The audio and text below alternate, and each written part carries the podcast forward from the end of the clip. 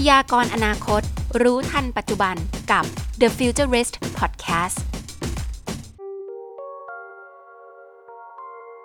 สวัสดีค่ะ ขอต้อนรับคุณผู้ฟังทุกท่านนะคะ เข้าสู่ The Futurist อีกครั้งหนึ่งปี 2022 นะคะ ก็มาพบกับ Futurist หน้าใหม่ของเราที่ทุกๆทท่านนะคะ แบกเอาเรื่องราวเกี่ยวกับ เนื้อหาต่างๆ ตามความชำนาญนะคะ ที่ได้เรียนรู้บวกกับเรื่องของนวัตกรรมเทคโนโลยีที่เราจะก้าวไปสู่โลกอนาคตไปพร้อม ๆ กันนะคะวันนี้แนะนำ co-moderator ของเราค่ะอาจารย์ซุง FIBO ค่ะครับสวัสดีครับอาจารย์ซุง FIBO ครับ ศุภชัยวงศ์บุณย์ยงครับค่ะ วันนี้อยากให้อาจารย์ซุงแนะนำหน่อยว่าเรามีเอ่อ Super VIP Guest Speaker ในอีกหนึ่งแนวทางนะเป็นแนวทางการแพทย์ค่ะจริงๆ เรามี super VIP กันบ่อยมากเลยครับ แต่วันนี้ผมว่าเป็น เป็นซูเปอร์ของซูเปอร์เลยครับโอเคเอ่อวันนี้นะครับเราอยู่กับเอ่อคุณหมอธนาธุระเจนนะครับท่านท่านเป็นผู้เชี่ยวชาญทางด้านกระดูกและข้อนะครับ สวัสดีครับคุณหมอ สวัสดีค่ะ สวัสดีครับสงสัยช่วงนี้พี่ซุงจะเริ่มปวดข้อไปตามวัยเหมือนกัน เหมือนเหมือนเราวัยเดียวกันนะครับ โอเค ตาละแซวตัวเอง คุณหมอคะจริง ๆ แล้วเรื่องของเอ่อ กระดูกและข้อเนี่ยเป็นส่วนหนึ่งของความชำนาญของคุณหมอ แต่ว่าชีว่าในสายการแพทย์เนี่ยจะมีเรื่องของแนวคิดของการแพทย์ที่มีการเปิดรับการใช้งานเทคโนโลยีใหม่ๆค่ะอยากให้คุณหมอร่วมแชร์ ทัศนคติเหล่านี้ให้ฟังหน่อยได้ไหมคะ ได้ครับก็ขอบคุณนะครับ สวัสดีคุณศรีอาจารย์สุมนะครับ ผมว่าวันนี้เนี่ยเทคโนโลยีเราแยกกันไม่ออกแล้วนะครับ กับทุกคนนะครับ เป็นส่วนหนึ่งของของชีวิตนะครับของหมอก็เหมือนนะครับ หมอก็รับอย่างรวดเร็วนะครับ ก็ก็ต้องขอบคุณที่เรามีวิศวกรเก่งๆ มีสื่อมวลชนเก่งๆ ที่นำความรู้ให้พวกเรา อย่างไรก็ตามของพวกนี้ในทางการแพทย์เนี่ยเราอาจจะรู้สึกว่าเราเริ่มต้นกันช้าหน่อยนะครับ สังเกตดูครับหมอเนี่ยง้างหมัดนาน เพราะว่าเนื่องจากมันต้องมีการวิจัยเชิงประจักษ์นะครับ ว่าใช้ผลได้ผลดีนะครับ เพราะว่าในในในสิ่งเหล่านี้เนี่ย ถามว่าสำคัญไหมวันนี้เนี่ยครับ ผมคิดว่าเราเนี่ยไม่ได้รักษาเพื่อสุขภาพอย่างเดียวละนะครับ ถ้ารักษาเพื่อสุขภาพเนี่ยมันก็จะสิบปีสุดท้ายก็จะใช้เงินกับโรงพยาบาลหมดนะครับ วันนี้เนี่ยเรารักษาเพื่อมิติชีวิตนะครับ การมีมิติชีวิตก็คือการมีความสุขในในสังคมนะครับ เพราะฉะนั้นเองเนี่ยแบบที่ถามผมเนี่ยครับ มุมมองของการแพทย์กับเทคโนโลยีเนี่ยก็จะเป็นเข้าด้วยกันละนะครับเป็นเข้าด้วยกันสำหรับผมเองเนี่ยมีคนพูดเสมอว่าเรากำลังเข้าสู่สังคมผู้สูงอายุนะครับ แต่ในเทคโนโลยีที่ผมมีโอกาสได้เรียนรู้ปัจจุบันเนี่ยเรากลับคิดอีกมุมหนึ่งนะครับ ที่ผมอยากจะแชร์คือคำถามคือทำไมเราไม่ทำให้คนของเราเนี่ยแข็งแรงอย่างเงี้ยอีกยี่สิบสามสิบปี ด้วยเทคโนโลยีชีวภาพที่มีประโยชน์กับมนุษย์ เพราะมนุษย์เราโตกับของชีวภาพถูกไหมครับมามาตลอดนะครับ ถ้าเราใช้ของพวกนี้ได้เนี่ยแทนที่เราจะมีสังคมผู้สูงอายุ คนแก่เต็มบ้านเต็มเมือง เราก็จะมีคนที่มีอายุเยอะเต็มบ้านเต็มเมือง แต่จะมีคนที่หนุ่มแข็งแรงถูกไหมฮะคนอายุยืนเนี่ยถามว่าเราต้องเตรียมโรงพยาบาลเยอะ ๆ ต้องเตรียมคลินิกเยอะ ๆ ก็เป็นสิ่งที่เราภูมิใจนะครับ แต่ในบางบางมุมมองของประเทศเนี่ยเขาไม่มีคนเกษียณแล้วนะครับนะครับเขาอยากทำให้คนแข็งแรง คราวนี้ถ้าคนแข็งแรงก็ทำงานได้มี productivity สูงขึ้นถูกไหมครับถูกไหมครับ เพราะนั้นมุมมองอันนี้ถึงได้รับการ implement ในยุโรปกับกับอเมริกามากนะครับ แทนที่เราจะสร้างโรงพยาบาลเยอะ ๆ ซึ่งซึ่งก็ดีนะครับเนื้อซิ่งโคมเยอะ ๆ เราสร้างการป้องกันเยอะๆดีไหมครับ สร้างความรู้เยอะๆเหมือนรายการนี้ต้องขอบคุณที่เชิญผมมาพูด ยิ่งคนรู้เยอะก็ยิ่งป้องกันเยอะถูกไหมฮะโดยโดยวิธีการป้องกันยังไงเดี๋ยวเราก็ก็คุยกัน เพราะนั้นในความสึกของผมเนี่ยคนที่มาหาผมเนี่ยเนี่ยผมบอกผมไม่เคยรักษาคนคนแก่หรือสูงอายุเลยนะครับเพราะมีว่าคนแก่ต้องอายุเกินร้อยนะครับ ซึ่งเดี๋ยวนี้คนมาหาผมยังหนุ่มทุกคนนะแปดเก้าสิบทุกคนก็กลับไปด้วยรอยยิ้มครับ อันนี้เป็นคอนเซ็ปต์นะครับ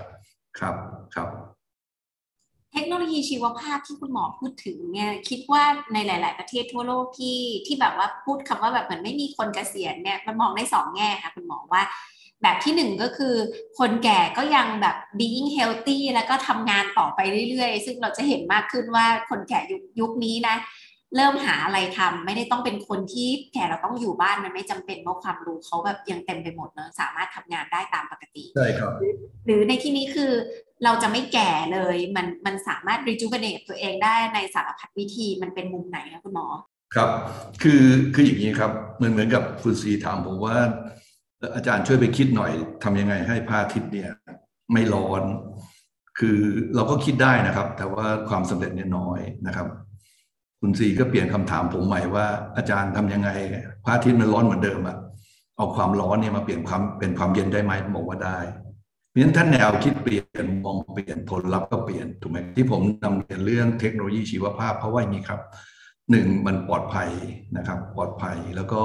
เราโตกับมันมาตั้งแต่เด็ก ๆนะครับ เราเราใช้เลือดใช้เกล็ดเลือดทำให้เราโตมาขนาดนี้ได้คำถามคือทำไมเราไม่เบรน ของธรรมชาติเนี่ยนะครับด้วยเทคโนโลยีที่เรารู้ทางด้านเอนจิเนียร์หมอเนี่ยเรียนชีวะเยอะนะครับ แต่ผมโชคดีที่รู้จักเอนจิเนียร์เก่งๆ อย่างอาจารย์ซุงเนี่ยแล้วก็สอนเราเรื่องแนวคิดที่เป็นระบบนะครับ รู้จักไอทีใหม่ ๆ นะครับ เพราะฉะนั้นเทคโนโลยีชีวภาพที่ผมผมพูดถึงเนี่ยถามว่ามันเปลี่ยนอะไรไหมยาเนี่ยเป็นปัจจัยสี่ถูกไหมครับ ยาเนี่ยมีสามเจเนเรชัน เจเนเรชันแรกก็คือส่วนที่เป็นยาพวกเคมีหรือวัสดุที่เราใช้ ซึ่งก็ดีนะครับก็ดี อันที่สองเนี่ยเราเรียกกลุ่มไบโอไมแมติกส์เช่นอินซูลินเนี่ยก็ทำจากแบคทีเรีย ที่ใกล้ชิดกับเรา วัคซีนก็ทำจากไวรัส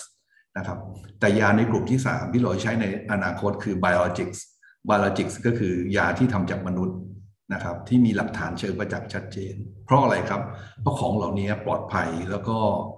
ผมคิดว่าในวงการแพทย์เรามีมาตรฐานพอนะครับ แล้วถ้าเราดูความปลอดภัยเนี่ยภาวะซ้ำก็จะน้อย นั่นนั่นหมายความว่าการรักษาในอนาคตเนี่ย เราให้ความสำคัญกับการดูแลตัวเองตลอดเวลา เพราะการเสื่อมเนี่ยเป็นเรื่องธรรมชาติถูกไหมถูกไหมฮะคราวนี้เอาใหม่ ถ้าเราปล่อยไว้มันก็ต้องเป็นธรรมชาติแน่นอนถูกไหมครับ ถ้าสมมุติเราดูแลทุกวัน นะครับ มันซ่อมทุกวันให้ทันส่วนที่สึก มันก็ไม่เสีย ถูกไหมครับ ถูกไหมครับ ผมยกตัวอย่างง่ายๆเลยนะครับ เหมือนปัจจุบันเนี่ยอาจารย์หลายท่านในมูลที่โรคกระดูกพรุนหรือล่าเวลัยเนี่ยครับ ก็รณรงค์เรื่องการทานแคลเซียม สุภาพสตรีที่อายุ 60 ปัจจุบันเนี่ยโอ้โหยังน่ารักแข็งแรงทำงานเพื่อสังคมได้เยอะ ถ้าอีกเมื่อ 20 ปีที่แล้วเนี่ย ภาพของคนอายุ 60 จะต่างกันเยอะ ก็เหมือนกันนะครับ วิชาทางการแพทย์เราเนี่ยมีความเก่งมากในการทำของที่เสียแล้วเนี่ยให้ดีขึ้น เราเรียกวิชานี้ว่า genetics ไม่ว่าการผ่าตัดต่างๆ การใช้ของเทียมอะไรต่างๆ นานามากมายนะครับคำถามใหม่ก็คือว่าถ้าสมมติเราสามารถดูแลก่อนเสียได้เนี่ยจะดีกว่าไหมนะครับ ก็เป็นโรคของการป้องกันนะครับโรคพวกนี้เนี่ยวิชากลุ่มนี้เราเรียก gerontology นะครับเพราะนั้นวิชานี้ครับก็เป็นวิชาที่จะเบรนกันระหว่าง bio technology ขึ้นมานะครับ แล้วก็ engineer ที่มีความรู้ทางด้านชีววิทยามาจอยกันนะครับทำให้คุณหมอเนี่ยที่ดูแลเนี่ยมีสายตาที่ยาวขึ้น ยาวขึ้นก็หมายความว่า เรามองภาพอนาคตหรือฉากทัศน์ของแต่ละคนว่าจะเกิดเป็นอะไรได้ชัดขึ้น ถูกไหมครับ ในแง่พันธุกรรมนะครับ แล้วก็ ในแง่การรักษาถึงแม้เป็นการผ่าตัดก็ตามเนี่ยแทนที่จะต้องผ่าใหญ่ ๆนะครับ แล้วก็ถึงจะเห็นชัดๆเนี่ยเราก็อาจจะมีกล้องเล็กๆ สอดเข้าไปนะครับด้วยเครื่องมือที่เหมาะสมนะครับแล้วมีผู้ช่วยที่รู้ใจเรานะครับ วันนี้ก็เออก็โชคดีครับ เพราะเรามีการเทรนหมอหลาย ๆ คนนะครับ แต่ว่าผมเองเนี่ยผมคิดว่าเป็นหมอคนหนึ่งที่โชคดีในประเทศนะครับ เพราะว่าก็มีโอกาส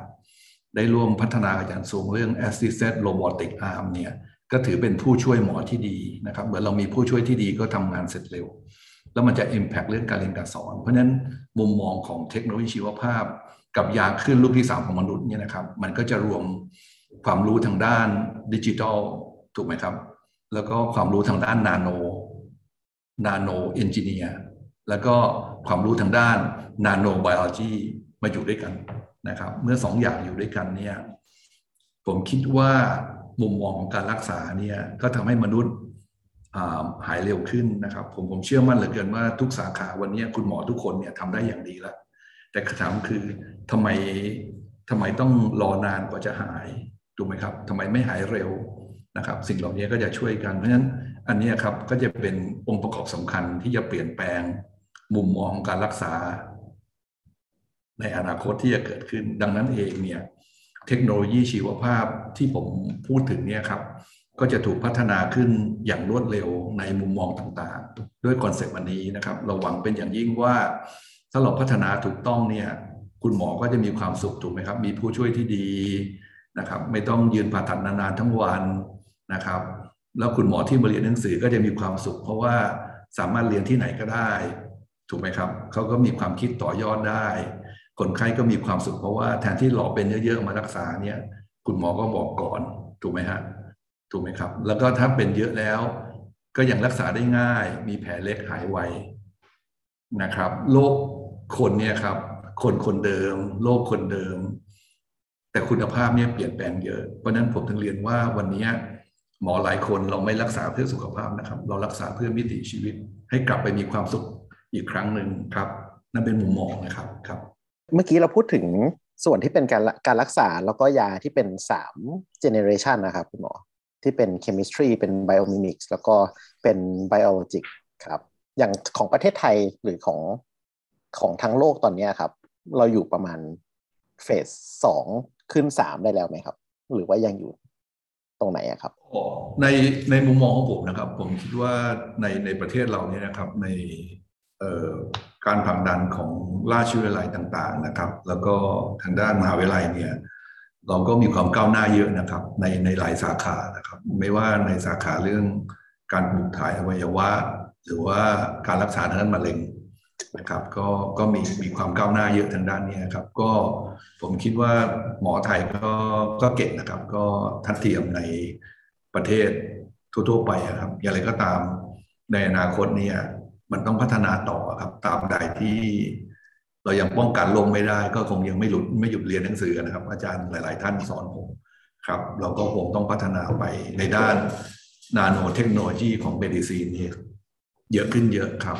ครับ แล้วรัฐบาลก็ให้ความสนับสนุนอย่างท่านสำนักงานส่งเสริมทางการลงทุนนะคณะกรรมการของประเทศไทยหรือ BOI นะครับ ก็สวทชก็ดีครับครับครับ ครับอยากให้คุณหมอช่วยเล่าให้ฟังหน่อยได้ไหมครับ เรื่องเกล็ดเลือดนะครับ อันนี้น่าสนใจมากเลยครับอ๋อครับ ได้ครับ ก็ในในภาพรวมก็ก็พูดไปแล้วนะครับอันนี้ในภาพเล็กๆ ที่ผมมีโอกาสทำงานตลอดเวลาสิบปีที่ที่ผ่านมาเนี่ย คือตัวผมเองเนี่ยผมผมเป็นหมอผ่าตัดนะครับก็เราดูแลผู้สูงอายุเยอะๆนะครับ สมัยก่อนก็ถามตัวเองเสมอว่า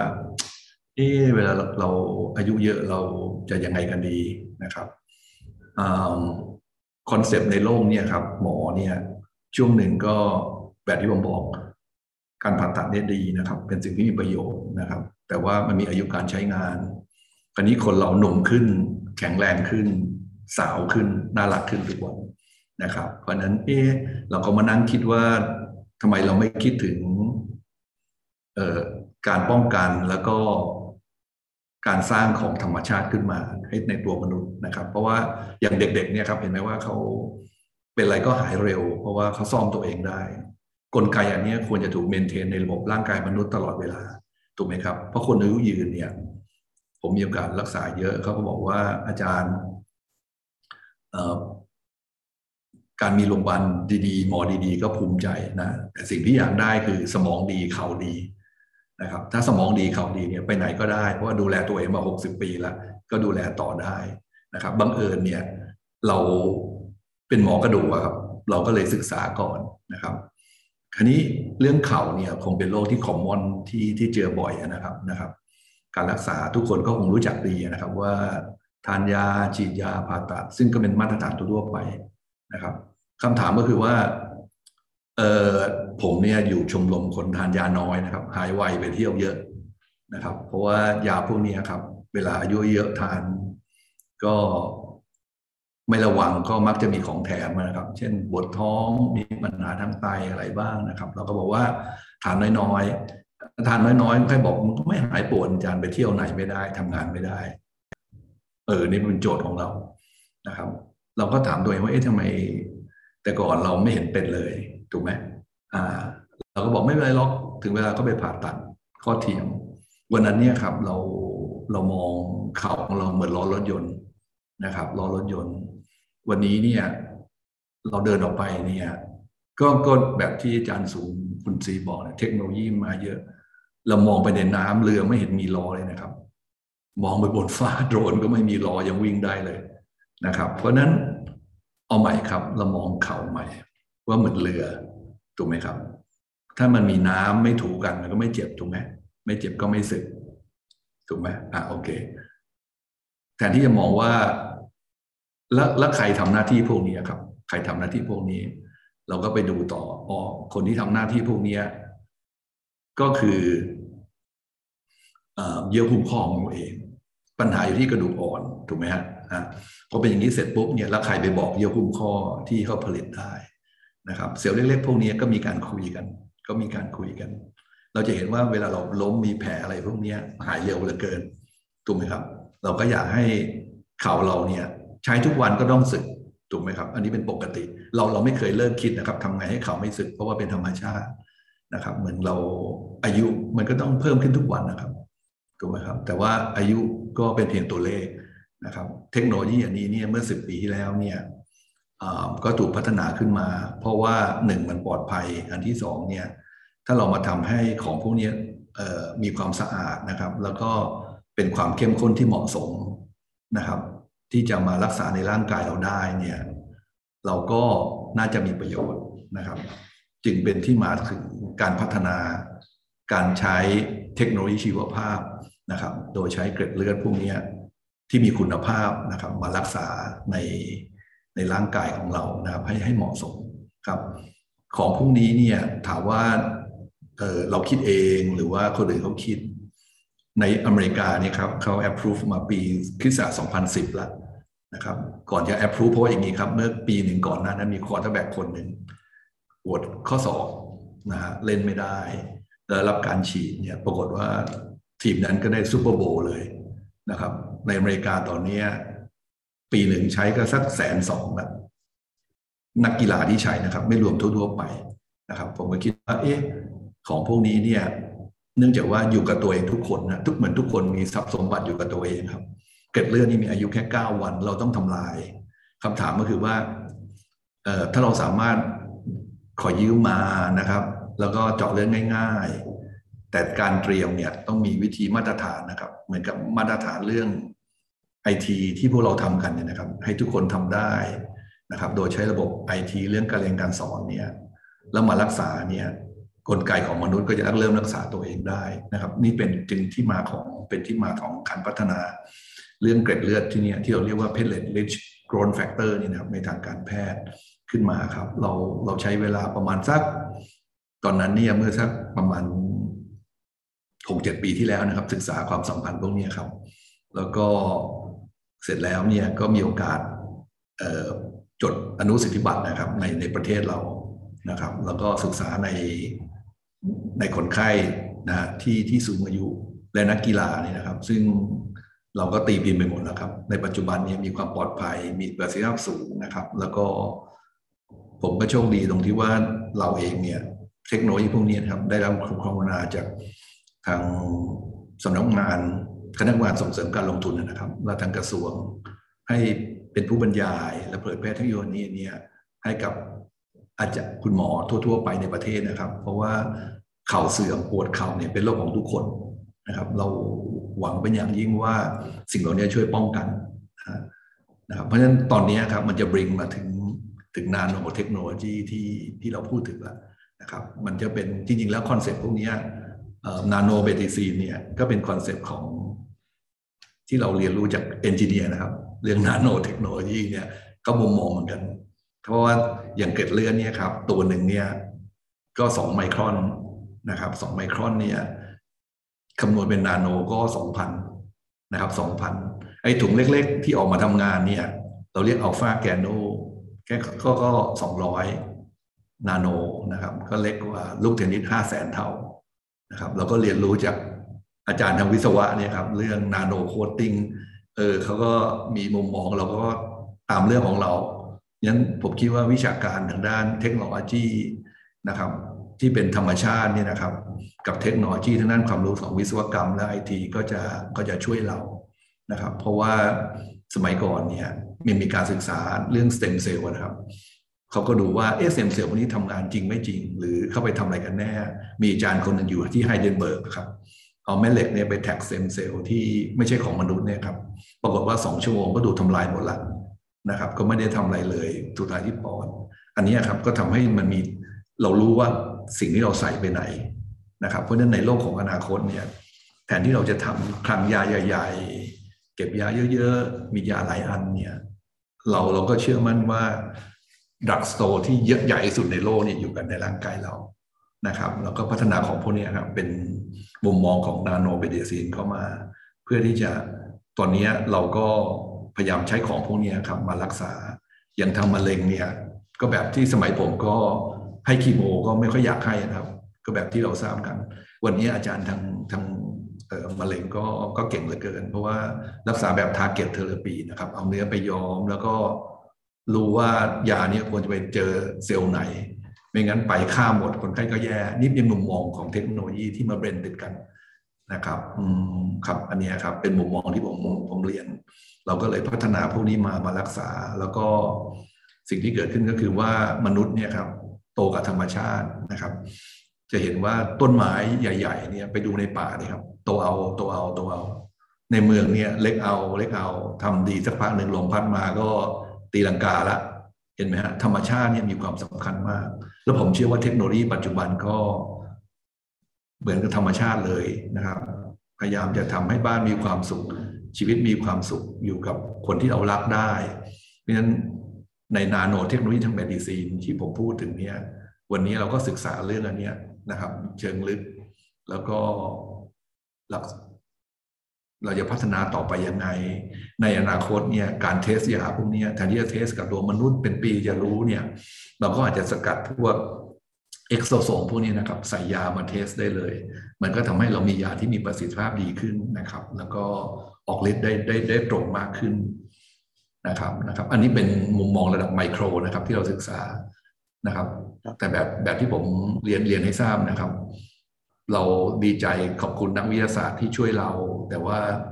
หมอเนี่ยมีคนถามว่าทำไมง้างหมัดไม่ต่อยสักทีก็อย่างนี้ครับ เพราะว่าการวิจัยทางวิทยาศาสตร์ร้อยเรื่องเนี่ยจะใช้กับมนุษย์ปลอดภัยได้แค่เรื่องเดียวนะครับ เพราะนั้นพอเราคิดออกเนี่ยจะเห็นว่าตอนที่เราคิดและทำเสร็จเนี่ยเรื่องนี้ปีประมาณปีคริสต์ศักราช2015 นะครับ เราก็ต้องใช้เวลา 2 ปีนะครับ ก็ต้องขอบคุณทีมวิจัยที่ช่วยผมนะครับ เรามีพยาบาลที่น่ารัก มีคุณหมอที่มาเป็นเฟลโลช่วยกัน เราใช้เวลา 2 ปีกว่าจะพิสูจเรื่องความปลอดภัยนะครับ แล้วก็ตีพิมพ์โปรโตคอลเกี่ยวกับสิทธิบัตรแล้วเราถึงจะทำในมนุษย์ เพราะนั้นถึงช้าหน่อยแต่ชัวร์นะครับ คือหมายความว่าประเภทถึงใช้ได้เลยครับเพราะฉะนั้นเทคโนโลยีอันนี้เนี่ยก็พัฒนาคู่ไปขนานกับทางยุโรปและอเมริกา จะพบว่าตอนนี้ในยุโรปอเมริกาก็ก็ใช้เทคโนโลยีเยอะนี้เยอะนะครับ ก็มีความหลากหลาย ในการใช้นะครับ ซึ่งก็จะเหมาะสมกับตัวมนุษย์มาก มีคนถามผมว่าใช้ของคนอื่นได้ไหม คืออย่างนี้ครับ การทานยาเนี่ยเราจะเห็นว่าบางทีเนี่ยเออมันก็มีภาวะแทรกซ้อน ซึ่งก็มีบ้างปกติเราถึงพัฒนายาปลอดภัยนะครับ แต่ของอย่างตัวเราเองเนี่ยมันปลอดภัยที่สุดนะครับ เพราะว่าอยู่กับเรามานานงั้นมุมมองหนึ่งของผมเองเนี่ยเราก็มีความเชื่อและไว้ใจในของที่เป็นของที่ดีสุดของเราเอง นะครับและอย่างหนึ่งมันปลอดภัยออกมาได้ง่ายนะครับเนื่องการใช้ platelet growth factor นี้ถึงถึงมีประโยชน์มากเรื่องนี้มาในวงการกีฬาครับในปัจจุบันเราก็พัฒนาข้อเสื่อมนะครับ กินยาน้อยลง คุณภาพชีวิตดีขึ้นนะครับ เราก็สามารถให้เข่าที่อยู่กับเราเนี่ยยังอยู่กับเราได้ตราบนานเท่านานนะครับนะครับ เพราะว่ากระบวนการซ่อมแซมเกิดทุกๆวันนะครับ เพราะฉะนั้น ผมก็หวังไปว่าในอนาคตเนี่ย พวกเราคงหน้าตาอย่างนี้สักสามสิบปีมั้งครับ นะครับ คุณสีก็คงน่ารักสวยอีกสามสิบปี ไม่มีการเปลี่ยนแปลงอะไร แต่อาจจะดูเด็กลงในอนาคตอันใกล้ ถ้าเราเข้าใจธรรมชาติมากขึ้นเป็นความเจริญและเป็นความมงคลอย่างยิ่งเลยค่ะ ถ้าเกิดหน้าตายได้สามสิบปีนี่ชีวิตดีเลยค่ะนั่นเป็นความฝันของพวกเราทีมวิจัยครับ ครับครับแต่ว่าคนอาจจะเบื่อหน้าเราก่อนนะ ก็ตอนตอนนี้แต่ยุทธศาสตร์ชาติของทางยุโรปและอเมริกาเนี่ยเราพูดสครับ new new health is a new well นะครับ แทนที่เราจะรอสร้างคนรุ่นใหม่ ซึ่งต้องสร้างอยู่แล้วเนี่ยครับเราทำให้คนรุ่นนี้แข็งแรงนะครับ อีกสักสามสิบปี ผมเชื่อว่าประเทศเจริญมากนะครับ เพราะนั้นยุทธศาสตร์ทางด้านสุขภาพ เชิงลึกที่ทางด้าน nano bio เนี่ยครับก็จะคู่กับ nanotech นะครับ แล้วก็